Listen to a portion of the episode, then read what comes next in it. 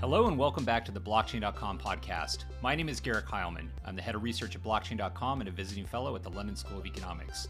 The role of introducing and explaining the world of cryptocurrency heavily relies on the media. Both traditional media and social media are especially important to the vast majority of people still new to crypto. In the latest installment in our ongoing discussion of the crypto media landscape, I recently spoke with Michael Casey, a veteran crypto journalist, book author, and chief content officer at Coindesk.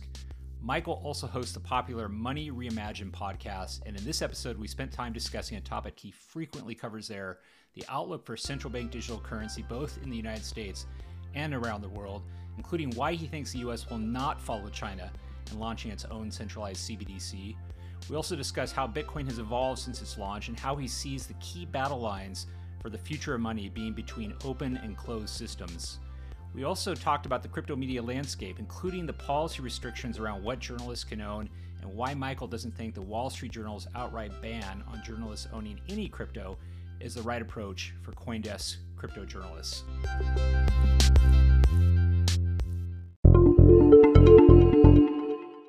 Great. Well, Michael, welcome to the blockchain.com podcast. It's a, my pleasure, Garrick. Thanks for having me. Great to catch up with you after all this time. Likewise. Uh, so we have a standard question we always ask all our guests, uh, and we're gonna we're gonna test your memory banks here. Do you remember the first ever money you ever earned uh, in your life, and and what currency was it, and and what were you doing? uh, yeah. Um, so I probably it probably was uh, you know some payment for a chore as part of my uh, allowance from my parents, which would have been in the Australian dollar, of course, where I'm from. So it would have been in Aussie dollars. I don't remember how much it was. However, my very first job was probably a little bit more interesting than that, where I was paid by somebody else. Um, I delivered the, um, the, the bills, the doctor, the doctor invoices from my my uncle, who was a, a had a you know was a GP and in his his clinic he uh, he decided he wanted to save he was a bit of a cheapskate uh, wanted to save money on stamps. And so he he hired me to basically drive all around the neighborhood and ride as it was on my bike not drive. I was like 14 or something. And uh, drop letters off in people's places, which, you know, I don't know, he saved him however many cents on the dollar. And I worked like a dog to do it and used to get swooped by magpies. And, you know, it wasn't the most fun job in the world.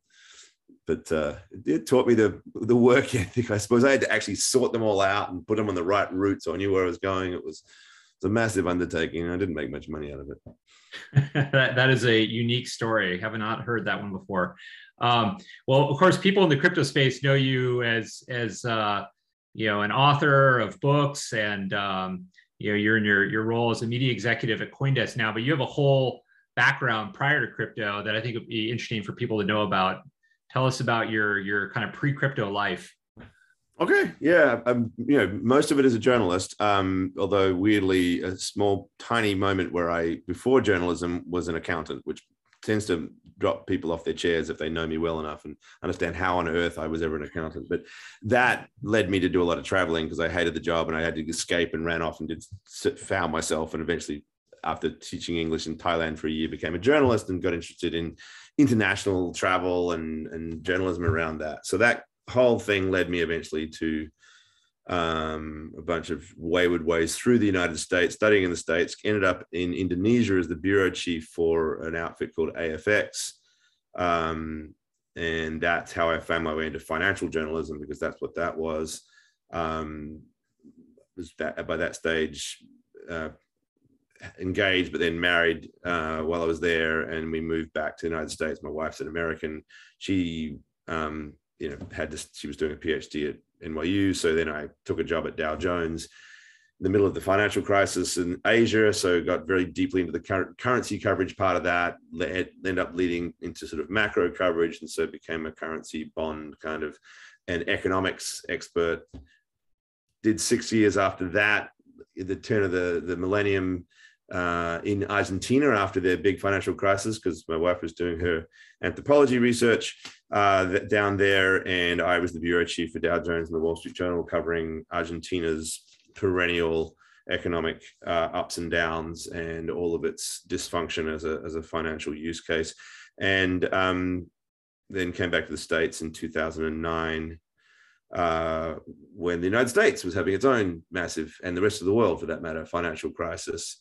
Um, spent a lot of time, again, writing macro stuff, running a, a team of people covering foreign exchange for Dow Jones and the Journal at that time. And then we, uh, you know, rolled through the Euro crisis and everything else. So lots of interest in um, you know macro affairs, international monetary issues, um, and currencies as as concepts and, and stores of value and mediums of exchange, but never really through the lens that Bitcoin then gave me, which I sort of fell into in accidentally, really, in 2013 when I sort of saw a story about it and wondered what the hell this strange thing was, and that was kind of where it went. But it was a, it came from the lens of a guy who had covered a lot in terms of currencies and and you know the, the politics and policies behind them um, and, and, very much shaped by Argentina and its problems as my way to think about eventually why Bitcoin was was extremely valuable. Yeah, absolutely. There's a few things you mentioned there that certainly I think help explain how this caught your attention and maybe you said, hmm, maybe there's something here that uh, kind of connects some of these things you've had a front row seat to in Argentina and the U.S. financial crisis, and uh, looking at the macro uh, picture as well. So take us back to to when you did discover um, Bitcoin and and um, what happened. Uh, you were at the Journal. Um, you know, where where did you go after you learned about it? Yeah, so I think I wrote a column um, at the time which was pretty ordinary. I, I, think there was it was the time of the um, Cyprus crisis when they were shutting down the banks there and uh, they were imposing a, a 10% withdrawal tax to you know eventually try to stop the run on the banks and bitcoin suddenly bumped up in price and people said this is why Bit- you need bitcoin right it protects you against this kind of uh, confiscation risk and yep. um, I, that talk, caught my attention sort of wrote about it, but really didn't know what I was talking about. And and uh, I was called by the folks from from Circle, which were launching at that time, um, who organized a dinner for myself and a few other journalists. Um, um, Barry Silbert was there, Raj Date was there, who was formal, who was at that time had just left. I think he was the interim leader of the the CFPB. With Sheila Warren, had, sorry, Elizabeth Warren had uh, Sheila Warren's my podcast co-host. Uh, Elizabeth Warren had um, created. Um, and a few other folks who were pretty significant VCs and the like. And I suddenly thought, wow, this, these are actually folks who kind of know what they're talking about. And um, over dinner, it was explained to me, you know, how this technology could be useful for grappling with the the failures of states that don't, you know, have have historically not managed their monetary affairs very well. Um, you know, removing that human risk to to, to it all and, and and really dealing with the trust issue and that's when the penny dropped the you know the, the light bulb went off um, and i realized that you know all the stuff i've been grappling with to try to understand argentina's almost impossible fate where it didn't matter who was in power the money would eventually fail um, was a just a very different way of thinking about it and I just found that fascinating and um, went down the rabbit hole, as we say, and and just so coincidentally, Paul Vigna was doing the same thing, and um, we just sort of realized we were both interested in this, and then uh, first of all, you know, started covering it, and then writing. Uh, we created something called the BitBeat, which was a column that we sort of forged as a quasi blog where we'd have a you know a main story and then a few breakout stories about what was happening in the Bitcoin world. It was really only Bitcoin at that point, although things were starting to emerge around Ethereum, and um, and we had that as part of the Money Beat blog, which was a bigger portion within WSJ.com. And uh, it was kind of an interesting hack because the journal itself wasn't really particularly interested in Bitcoin but we were able to like push this thing out as a sub piece of another blog. It was, you know, it's very hard to get a story in the paper, although everyone, the, the, editors were obsessed with finding Satoshi and wanted us to go off and join the hunt when Newsweek had that terrible piece about supposedly unveiling Satoshi. We were told, go off and find him. And that was all they, they really cared about. Um, and um, we we but we didn't. We said well, we just again pushed this thing out. But to the to the Bitcoin community, they loved us because to their word, we'd gotten Bitcoin into the Wall Street Journal, right? And and, and we did. It was just a sort of very sort of smaller little section of what that was all about. Um, and that became a, a, a, labor of love. And, and then the two of us agreed to write a book together. And um, the first one was The Age of Cryptocurrency that came out in uh, uh, January of 2015. And by that stage, I was well and truly, you know, obsessed with this stuff. And, and one thing led to another. I ended up quitting the journal mid 2015 and went off to MIT, but we can, we can talk about that separately. Yeah. Yeah, yeah. So I, 2013, uh, yeah, the Cypriot crisis was, uh, I, I, think, uh, certainly for me, it was it was my first invitation to uh, go on um, television to talk about Bitcoin. There was starting to be some mainstream media interest in this. I mean, there had been some coverage in the years prior. I, I first learned about Bitcoin, I think, back in 2011 when it was, uh, I think, Gawker did a profile, or um, one, one, I think it was Gawker on the Silk Road Mm-hmm. um, you know, and, in mentioning this thing, Bitcoin, it wasn't even the main part of the story. It was really about this online marketplace. Um, but by, by 2013, Cyprus happens. And then we, we get this kind of bull market cycle towards the end of the year where CNBC and others are starting to, you know, scramble mm-hmm. to find folks who can come on and talk about things like Bitcoin and what, why it's going up in price. Is it related to Cyprus and, and other yeah. things that are happening? And um, yeah, and here, and here we are um, got almost 10 years later it's it's uh it's, it's crazy but um, your book was certainly i think one of the most you know influential and important early books in this you know in in in the crypto space and it really um, i thought really kind of helped you know uh, capture some of the kind of big ideas that were powering um, the excitement and enthusiasm around cryptocurrency um, I want to ask you, uh, you know, as you look back on on that and some of the the themes around the cross border payments and other use cases for cryptocurrency, mm-hmm. what what do you think crypto has delivered uh, in terms of its early promise and, and some of the things you highlighted in that book? And, and where is crypto still maybe falling a bit short or hasn't really fulfilled the kind of hype and excitement um, from that period, at least? Yeah. Yeah, look, I, I, I think I, you know, we didn't have a sophisticated understanding at the time necessarily of the tension between the idea of Bitcoin as a store of value and as, as a medium of exchange, right? And, and, I, and I think that um, we would we would write about them sort of almost coherently as if, well, yeah, Bitcoin's going to um, succeed because it's a payment vehicle, which means its price is going to go up. And like, you know, there's a whole, as you would well know, you know, real issues around, um, you know, Gresham's law and these kind of concepts of like whether or not this is, um, you know, good money chases bad, uh, bad money chases out good and so forth, right? Um, and so I think that it's become clear for Bitcoin at least that the the speculative use case, the store of value, the idea that this is something that you would own as as digital gold, as is probably was is, is one out right for Bitcoin. Um, but I do think that like some of the stuff we were really interested in, uh, if you remember the book, and, and it's just began it was a reflection of my own broad interest in international monetary affairs was sort of speculative. I feel this is one of the things I'm proud about. Like we we, did, we really speculated and, and, threw out there the idea of a central bank digital currency. Um, mm-hmm. And the idea that there would be these these these other means of, of exchange that would would go global, and that maybe large corporations might start owning Bitcoin and, and these things. And so, um, some of that is really, you know, certainly in the last couple of years, come true. Now it's not on the scale necessarily that we thought it might be I, I, I always when I get these sorts of questions, I'm always like, like, yeah, I, I on one level I could never imagine that we are as big as we are now. On other levels, it's like fallen well short. So, um, I, I, I, I like, I, I do like to remind people that those who naturally sort of dismiss, well, Bitcoin or crypto hasn't lived up to its promises. Um, to remind people that that like this is an open source technology, and therefore you can't narrowly define one element or other as being the metric, the, the, the gauge by which you measure success, right? Mm-hmm. Stable coins and um, uh, central bank digital currencies, and for that matter, you know, blockchain applications for supply chains, and of course now NFTs and the way that they're being used by you know massive media companies. All of that stems from Bitcoin.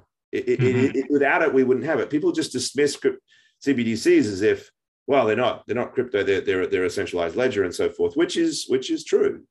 However, I mean, certainly the, the, the use cases that are prominent in places like China, but they're very much motivated by, founded by, and, and driven by a lot of the principles of Pound Watch, which Bitcoin was was created, whether we like it or not, right? And and that that is really important to see that this was all spawned by that by that invention, which of course is itself a derivative of a whole bunch of other preceding technologies. But like Bitcoin was a moment that exploded all of this great variety of uh, uh, uh, of, of innovative ideas that, to my mind, inevitably are going to dramatically change and already are uh, the structure of our global financial system. Yeah, absolutely. And yeah, even the language and terms that we use to describe things like Bitcoin now have evolved. You know, we, we use cryptocurrency less, um, and we use the term crypto asset or crypto or, mm-hmm. um, mm-hmm. you know, but but there's some who, who feel like, you know, it, it kind of was essential for for for Bitcoin to to kind of like focus on that store value use case maybe initially and maybe down the road we could see it used more as a currency perhaps after um, its prices you know achieve some kind of equilibrium or or certainly less volatile. Um, and people feel like its its upside is is more fully realized. Maybe maybe it will start to use uh, be used more as a currency but but but we shall we shall see. Yeah, I mean, um, I, I tend to subscribe to that to some extent, right? I, I, I think that like if you think about gold, right, which just evolved to become, you know, for many many years, uh, currency of the world. I mean, not you know, it was then co-opted by sovereigns very early on, and gold coins were part of it, and then the gold standard was everything. So gold was the currency for, for, for much of history. But you know, it, it wouldn't have happened instantaneously, right? It, it would have had to have had some sense of value, I think. You know, we just don't have the records to know. But that, that you know, there would have because you can't instantaneously snap your fingers and have something be immediately accepted as a, as a universal medium of exchange. It has to grow into that. One would think that there has to be a means by which it starts out as something that people start to value, to store and hold, and then it becomes this universal, you know, denominator of, of value that, like, well, we can start using this now as, as a currency, right? So, so I think, I mean, it's just yeah the, the early dismissiveness that comes into well you know money has to be a medium exchange a store of value. I actually think that crypto might mean that some of these things become actually separated which is a whole other conversation. But mm. the, the, point as well is though is like if we do accept they have to have all these qualities well it's a continuum i think. You know it's probably you do get there along the way because you can't snap your fingers and create that that's not to say that history hasn't done that in the past because we wouldn't have had these things emerge as currencies if they hadn't. So, um, you know, it's early is actually a legitimate thing to say. Expectations are extremely high if you think you can make a currency be all have all those qualities instantaneously. You just can't. So, um, we we shall see is actually a reasonable thing to say. Yeah, I I, I want to um, chat with you briefly about um, journalism. Uh, I, I, like to tell people, you know, that you know the media is through how we, the vast majority of us, learn about new things. Not everyone gets to come to you know the University of Cambridge or you know MIT and and uh, you know and, and learn about something like Bitcoin. It's through through journalism, through the Wall Street Journal, through CoinDesk that the vast majority of people come to know about what's happening in the world. What is Bitcoin? And there's there's uh, you know some some uh, restrictions uh, that journalists often um, adopt on on what they can do and what they can own um, when they when they choose to become a journalist. And and um, some of this is relevant i think to uh, what's happening with like for example the the federal reserve's kind of ongoing controversy around you know investment policies and things like that. And i was just wondering if you can you speak to that that particular aspect of being a journalist um, and and where you see kind of like you know the the line um, where it should be in terms of what a journalist can own who's covering crypto what policymakers you know because um, it is very relevant i think to what's being debated in congress and, and in central banks today about what they can and own or how active they should be in and why that's important, or is that becoming less important? And is it fair? Um, yeah, um, yeah, like it's it's it's a I, I, many layers of this because uh, when I was at the Wall Street Journal, yes, we had policy you couldn't own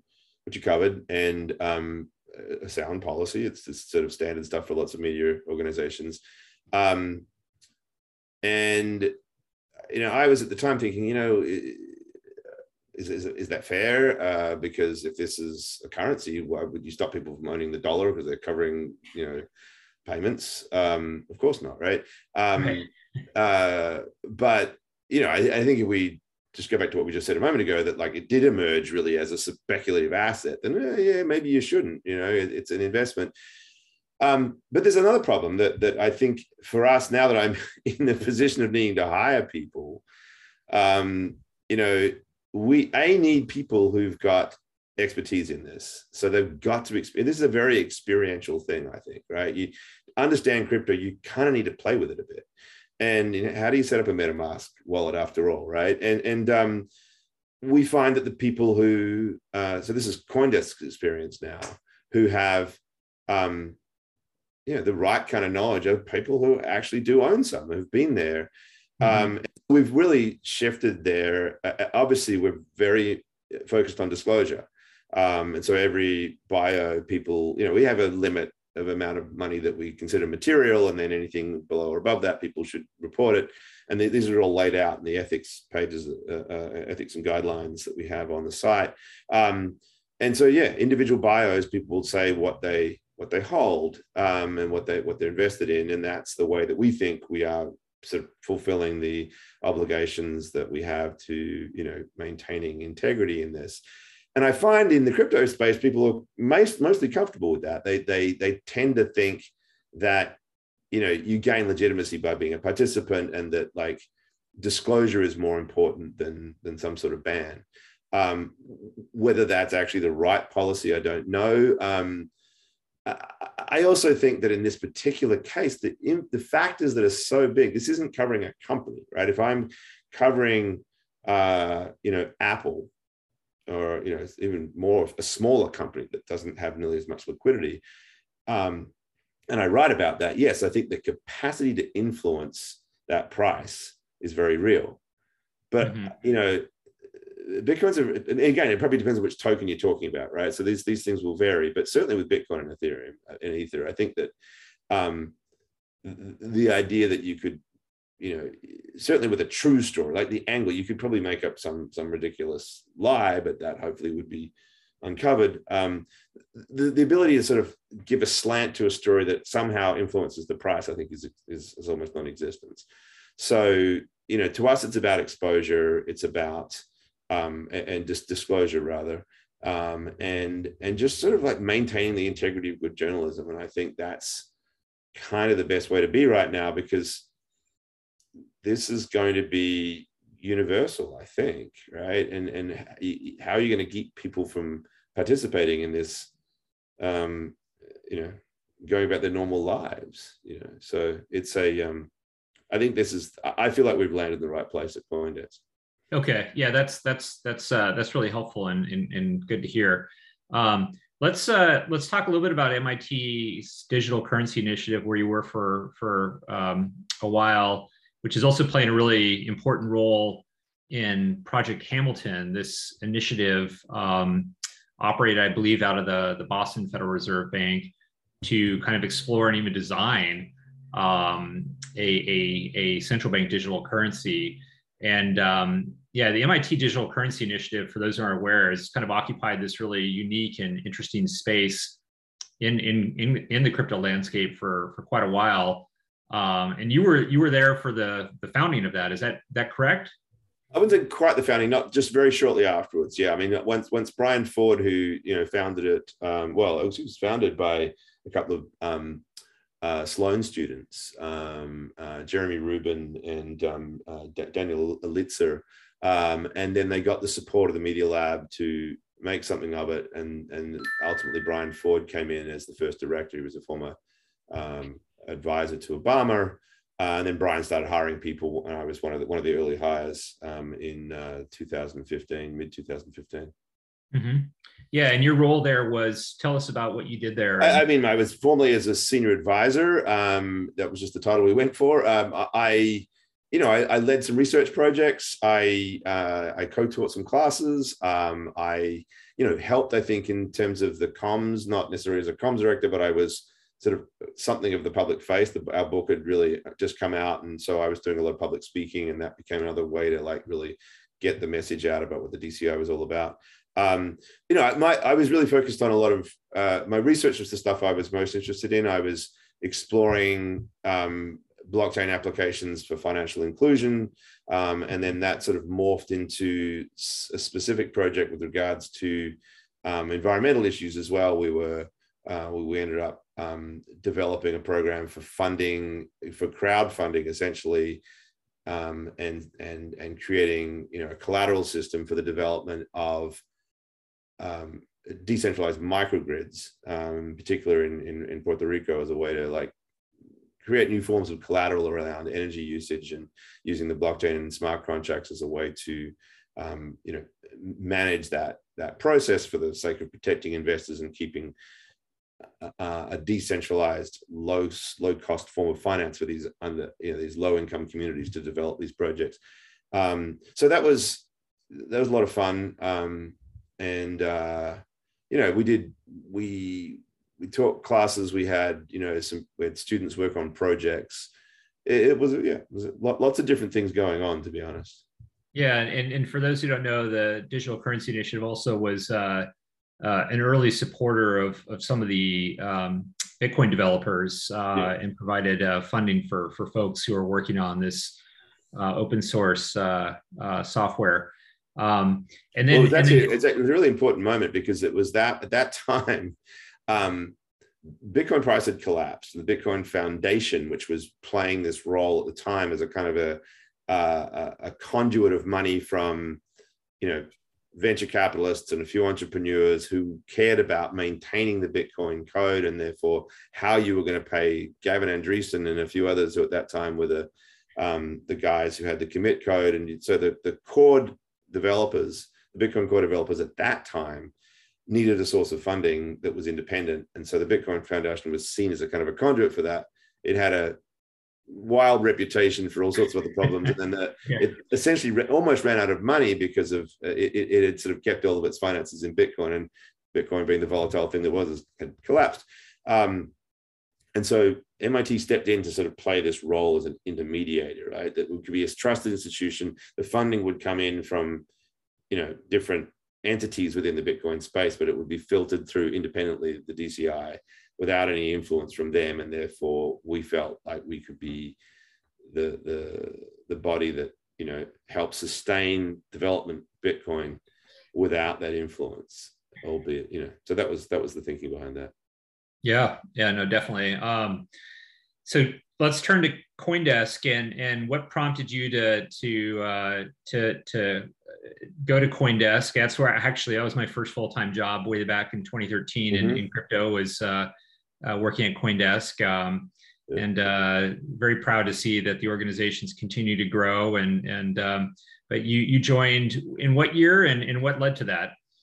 Well, I was first uh, employed. So once Kevin Worth came in as a CEO, he tapped me in. Um, I'm going to say 2017, I think it was, um, to be the chairman of the advisory board. So it was a part-time role. I just um, helped them put things together then. Um, it really wasn't until the very end of 2019 that I came on board as a full-time employee when he, you know, he just sort of said, look, really want you to come and help take this thing to the next level. And I came in as the chief content officer. Um, but the, um, like, just to say, I mean, I mean, right from the very beginning of my interest in Bitcoin, going back to what we just talked about 2013, I had contact with the, with the CoinDesk journalists and they ended up, you know, uh, we ended up using the, the Bitcoin price index in the Wall Street Journal at that time. CoinDesk's BPI became, I think we were the first mainstream media organization to use it as a benchmark for Bitcoin in our BitBeat column. Um, and so I, I, just had enormous respect for CoinDesk. I, I, I felt like these were guys, there were so many people who were just in this shady, shilly space, and it's become even more the case, I think. Um, and, and like for all of the stupid i mean not stupid like I'd, I'd, be respectful of your audience but like but there's so many people who just assume there's a conspiracy behind the reason why coindesk covers this or doesn't cover that or whatever and it's just journalism. You make decisions and and and some of them are going to make people happy and others not but putting all that aside i felt like these guys against that kind of over hypey shilly cheerleading kind of mindsets you got from so many communicators in the space were journalists. They, they took it seriously. They they yeah. they were covering it warts and all, and they felt like this was the most important thing for this industry that you you exposed its problems so that it could grow, right? And and to me that was admirable, and it was also something I could relate to. That's that's what journalism had always been to me. So always held it in high regard. Um, always saw it as the most important media institution in the space, and once it sort of was growing, it was appealing to me to get involved in some way. I wasn't ready to get back into media. I decided I was leaving journalism in 2015. uh, was fascinated by the idea of research and working on projects, and I launched my own company. In fact, uh, uh, at the time, a media its own media project, and these things were what I was focused on. But um, ultimately, journalism's in my blood, and um, I the idea that I could help build a platform that would be the most important voice in uh, you know the most important media outlet to cover the this transformation of the global financial system at a key moment in its history was just too appealing to uh, to turn down. So it's the opportunity is and still is. You know we're, we're, we're growing rapidly. I think we feel like we could grow faster and there's so much to do now to keep up with everything but um uh you know it's a huge opportunity and i'm, I'm you know really proud to have it. Yeah yeah no i, I think coindesk continue even though there's a lot more competition now than when uh, coindesk got started uh, both from other crypto focused uh, media publications and just the you know the mainstream uh, media also paying a lot more attention. I think Coindesk Coindesk still continues to to be a leader for sure um, in in covering and providing a uh, you know a trusted independent perspective. Um, well, let's talk about if if we could uh, just issues in in crypto today um, that that are you know getting your attention that you feel are are particularly important. You know, we've we've touched on central bank digital currency. I know that's a topic that you've put a lot of thought into and and and and what else? What else is on your kind of radar screen or, or things that are really piquing your imagination or um, things you're concerned about? It's top of mind. I mean it, it, it's not particularly um, different for most people. I mean you know I, I am fascinated by this geopolitical moment right now. And this is where i think the conversation around cbdcs and stablecoins and and bitcoin has a part taker in that future is important. Obviously, um, and this get, gets back to the whole interest I've had for a very, very long time in the international monetary system. So cutting Russia off from SWIFT, freezing its central bank uh, reserves, um, in some respects, forcing it into a corner. Not to say it wasn't the right choice. Uh, I don't think the Allies had any any option but to take these hardline sanctions position. I feel is going to accelerate the drive towards an alternative model at a time when the technology is available to do this, right? I mean, mm-hmm. and, and the idea of a Chinese Russian alliance uh, that would create essentially a workaround for the dollar centric system, um, you know, whether it's atomic swap based smart contracts that allow for you know escrow um, uh, exchanges to happen that really essentially don't just uh, lead the, lead to a, a, a, different reserve currency, but like literally just negate it as as necessary in in cross border exchanges. That's where things are going to go, I think, and and, and hmm. that is going to be eventually a massive impact on the dollar, um, and the U.S. is going to have to think really hard about what it does next. Um, and and I, and I actually think it could be a huge opportunity for for U.S. leadership. Not that I'm necessarily advocating for that, but um, the the the tr- the play I think is going to be closed systems versus open systems. And because mm-hmm. what we're talking about essentially is a currency war, like a digital currency war. Different currencies are going to try to assert themselves. And China's is a, it's going to, it cannot be anything but a surveillance system. It's like the, the state requires it to be so. And so, um, you know, that will be a CBDC that is fully of the ilk that people talk about being, you know, certainly the privacy advocates are concerned about, one that tracks your every move, the Panopticon. Um, but it's going to be built with all sorts of bells and whistles that allow for programmable exchanges and be integrated into supply chains and promoted in all of the countries that China is investing in and building technology for and so forth.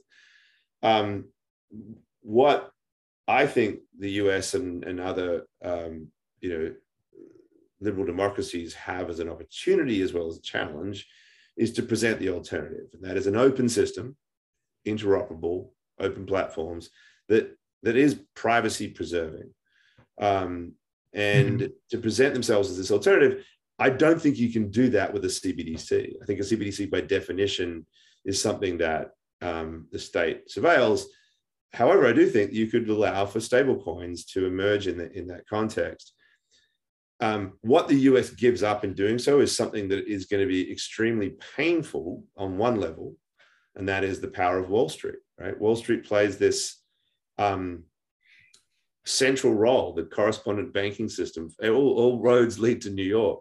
When mm-hmm. when there are transactions, it's how the United States is able to impose sanctions on entities that aren't even trading with it, because the you know you can't as a foreign foreign governments and foreign entities will be sanctioned by the United States if you um, in, transact with Iran, whether you're US company or not, or with Cuba, um, just because you can, because the dollar, because you can trap the dollars, right? That has to go. Th- that won't work on this scenario. That that that's the existing model. That's the surveillance system. That is the Bank Secrecy Act. That is, you know, all of the all of the KYC AML world is going to have to be watered down in some way to allow for a more fluid exchange. But what does the US get out of that? It's absolute sort of dollar acceptance everywhere. I mean, dollar based stablecoins, if they were given the freedom to move, would be would be everywhere. It's a different form of US power. It's not sanctions necessarily. It's it's soft power. It's the power of American mm-hmm. value leadership. So I, I, that's the battle of our time because I don't think that it's you know mo- most people in Washington are not thinking like this, obviously, and and and certainly nobody on Wall Street is thinking like this. They they want to maintain this this critical role in the system because all those banks will. It, it's a huge blow to that that power base and, and all of the um, the wealth that's associated with that. But huge opportunity for innovation around this. Um, anyway, so I, I think that's just that's the tension that's the, of the most important, the most interesting right now, and it stems directly from this current crisis in, in Ukraine. Um, I, am fascinated by NFTs and the idea that we have with all the, as a, that that's a building block for a new system of property rights in, in the digital age that we haven't been able to create before. We are nowhere near establishing that yet. There's so many different pieces need to be built, but it's a really important building block for something that is essentially bringing the structure of you know capitalism as we know it into a digital realm that wasn't able to incorporate those rights previously. And DAOs, I think, are fascinating as well. You know, decentralized autonomous organizations, which is something that we were, I remember just loosely exploring in those early days at the age of cryptocurrency, thinking of it as some sort of wild idea that we mentioned in our book, and now are very much a part of the landscape. Um, yeah this, this is a fascinating idea that we can organize ourselves differently um, yeah so those, are the areas i'm really most fascinated in yeah yeah no i'd love to love to we had t- more time. We could spend a lot of time on each of those. I just want to come back to the central bank digital currency one and um, and uh, I think you're you're framing this as kind of open versus closed systems. I think is is a is a very helpful way to kind of look at it, and it's an interesting perspective that that you take that there really is no way for a central bank digital currency to to be as fully open and decentralized as something like a, a crypto asset like Bitcoin or or something else. And and um,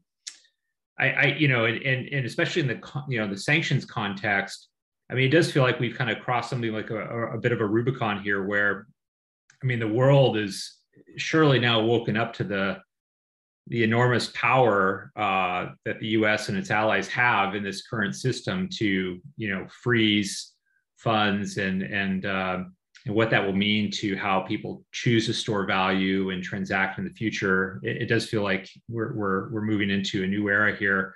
But I, I just want to ask you a very specific question around the U.S. and you mentioned the possibility of of kind of like unleashing stablecoins more fully. I mean, should the US even launch its own central bank digital currency? Or do you, do you, I mean, it seems like certainly some of the, the leaders at the Fed have been expressing a, a greater openness to really leveraging st- existing stablecoins and thinking about how to regulate those more uh, as kind of the right way to go to, to, to, to piggyback on private sector innovation, let the, you know, entrepreneurs create wallet software and design protocols, uh, et cetera, rather than getting the Fed into that that that that arena. Is that something you agree with and, and see kind of transpiring in the, years to come? Yeah, I do, uh, and I think that um, uh, a watershed moment was that um, I think it was a speech that maybe morphed into a paper as well, but Randall Quarles produced um, a year or so ago before he left the Fed. The he was the vice chair of the Fed, and um, you know, he essentially said that, right? That the, the US leadership would come from open innovation and that there's no way that a government-led central process would do that. And it was really leaning toward the idea of stable coins being this, you know, let, let a thousand stable coins bloom concept.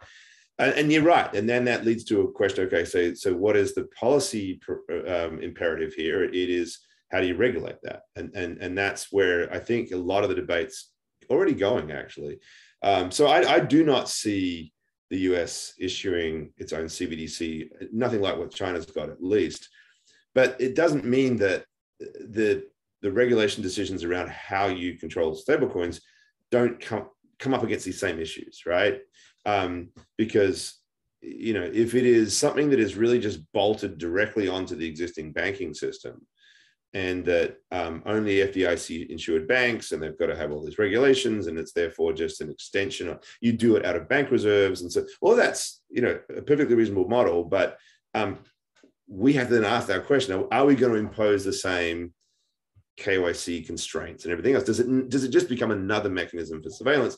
And if so, it's not an open system. You can call something interoperable. You can call something, it may have actually some sort of software capability to do that. But if you've literally got a human barrier that you can't participate, it's not permissionless, it's not open, right? Um, mm-hmm. and, and so and, until you get to the idea of, this is my view, I mean, it, there's different perspectives, but I think really until you get to the idea of a, a, a non intermediated cash like uh, bearer instrument that doesn't have any capacity for anybody to step in and sort of censor that, I'm not sure that you can call it open or programmable or, or whatever, right? I mean, it'll be interesting to see how that how China's uh, currency evolves like that because they're treating it as if it's going to be a programmable currency. But um, either way, um, the the capacity for open innovation, I think, is inherently enabled by removing a lot of that surveillance power. And mm. so, how stable coins are regulated, um, you know, is a, is a really important discussion. Uh, well, and how they're designed too, because I mean, right now, I mean, the leading stable coins, U.S. dollar stable coins, I mean, Tether, USD coin, um, uh, Pax, they all have you know these functions in their smart contracting language that allow for you know censorship or freezing of, of transactions of balances zeroing out balances. I think they're often called law enforcement functions in the in the yeah. programming language. And and if you know the operator of the stablecoin receives a you know uh, a law enforcement order to freeze or do something they they can do that. Um, and and that's very different i guess than what it sounds like you're describing which is more akin to what bitcoin and and and some of the other more decentralized cryptocurrencies offer which is no central authority to go to to freeze uh, an, uh, an address. You could you could put it on an OFAC list and, and say this is a sanctioned address that can't be transacted with, but there's no real person or entity to call up to actually yeah. freeze uh, Bitcoin really, like you can most stable coins today. Uh, now yeah, there's some exceptions to that. And I'm not I'm not like I, I, don't don't see a lot of support for that very open model I'm talking about. Right? I, I just think that's where the tension's going to go. Mm-hmm. And um, you know, you, you, say some of these things in polite company in Washington, they, they, they, they, look at you like you're crazy, right? Why on earth would you not maintain the existing surveillance system? Because there are all these bad guys doing bad things. And I just think it's a it's it, it, that instinct is just going to constantly lead to de-risking it's going to constantly lead to financial exclusion and it's going to constantly mean that innovation is going to go elsewhere somewhere or another into bitcoin into wherever and so that pressure is just not going to go away. Um, i do also think that there are really smart ways to look at security and um, you know for certainly financial systemic security uh, and, and other you know areas that enforcement law enforcement worry about that don't require the, the sort of the singular identification process that is at the heart of the existing KYC system. That you could build, you know, forensic systems that actually look at nodes and clusters and sort of look at ways to manage access without um, necessarily this this heavy load of identification that I think really, certainly from a financial inclusion perspective, is so burdensome to so many people yep. in the world um, and and and there's not nearly enough creative thinking around that, and there, and there could be so much more. We we explored some of it when we were at MIT, but felt once again that the that the, the state, the bureaucracy around uh, financial enforcement was so intense. It's so difficult to get out of that, which is why all those stable coins have those you know law enforcement backdoors that you're talking about. Yeah. Well, we're, we're getting uh, close yeah. to being out of time. And, and one of the questions, if you know maybe a good one to to wrap up on is is one we get a lot which is where do where can we go to learn more information or you know who are who are some people or or sources besides coindesk of course uh, that that you particularly value have learned a great deal from help you help inform your view of the, the future and where things are going uh, any suggestions for our audience um, yeah, look, when it comes to Bitcoin, I think uh, Andreas Antonopoulos is the is the is the king of this. I think you know anybody who's a newcomer here who doesn't know Andreas's work, you know, go to go to his videos. I think he just he just nails it like nobody else. Um, you know, I've been really interested in in this NFT space and sort of some of the some of the kind of um, folks who are emerging as commentators around that. Uh, uh, there's a guy Punk uh, six five twenty nine uh, who is that's that's I know it's a he, but other than that, don't know the identity. He will be speaking. He was on Laura Shin's podcast recently, and I, I think I might recognize. He had his voice disguised, but I, I it sounds awfully uh, familiar to me. Uh, oh my goodness, I'd be interested to know. We shouldn't we shouldn't discuss this. I'm not going to say it on, on, on, here, but I, I wonder if it's someone actually. Yeah, you know. interesting. He he will be he will be speaking at consensus, which I would be completely remiss not to put a plug in for. I hope this is okay, yeah. but like yes, the most absolutely. important conference of the year, and you know this well because you, you have been at it and spoken it and delivered your reports at it back in the day a number of times. Um, is is consensus. It is the most important uh, blockchain conference of the year put on by CoinDesk. This year, it will be in Austin from the, the dates of June 9th to 12th in a completely new uh, festival format. I like to say this is not your grandfather's consensus.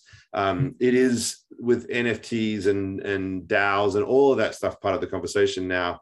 A very different experiential thing. Lots of the classic conversations around everything we've been talking about in terms of money and and its future, but also rich discussions around the future of entertainment, the future of of, of social organization, um, and and entertainment events and acts and experiences that go along with that. So everybody should come to that. And Punk uh, 6529 is, is in fact appearing as an avatar, hopefully through some interesting technology um, at, our, at our event.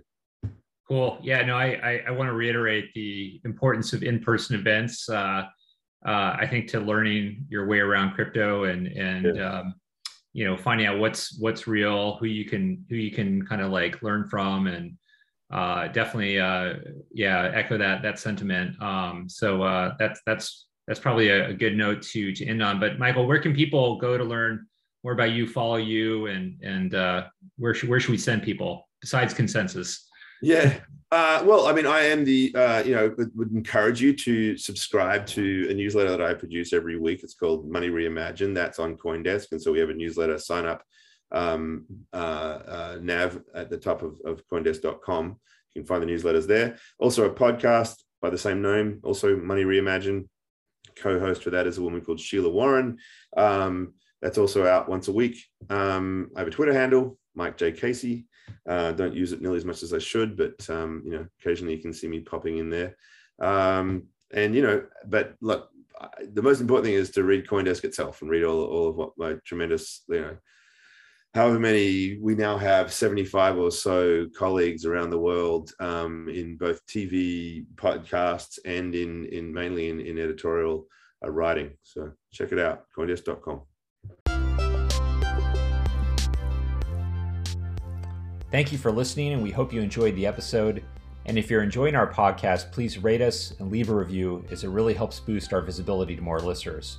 Also if you have a topic you'd like to see us cover please get in touch at the following email address podcast at blockchain.com. Once again, that's podcast at blockchain.com.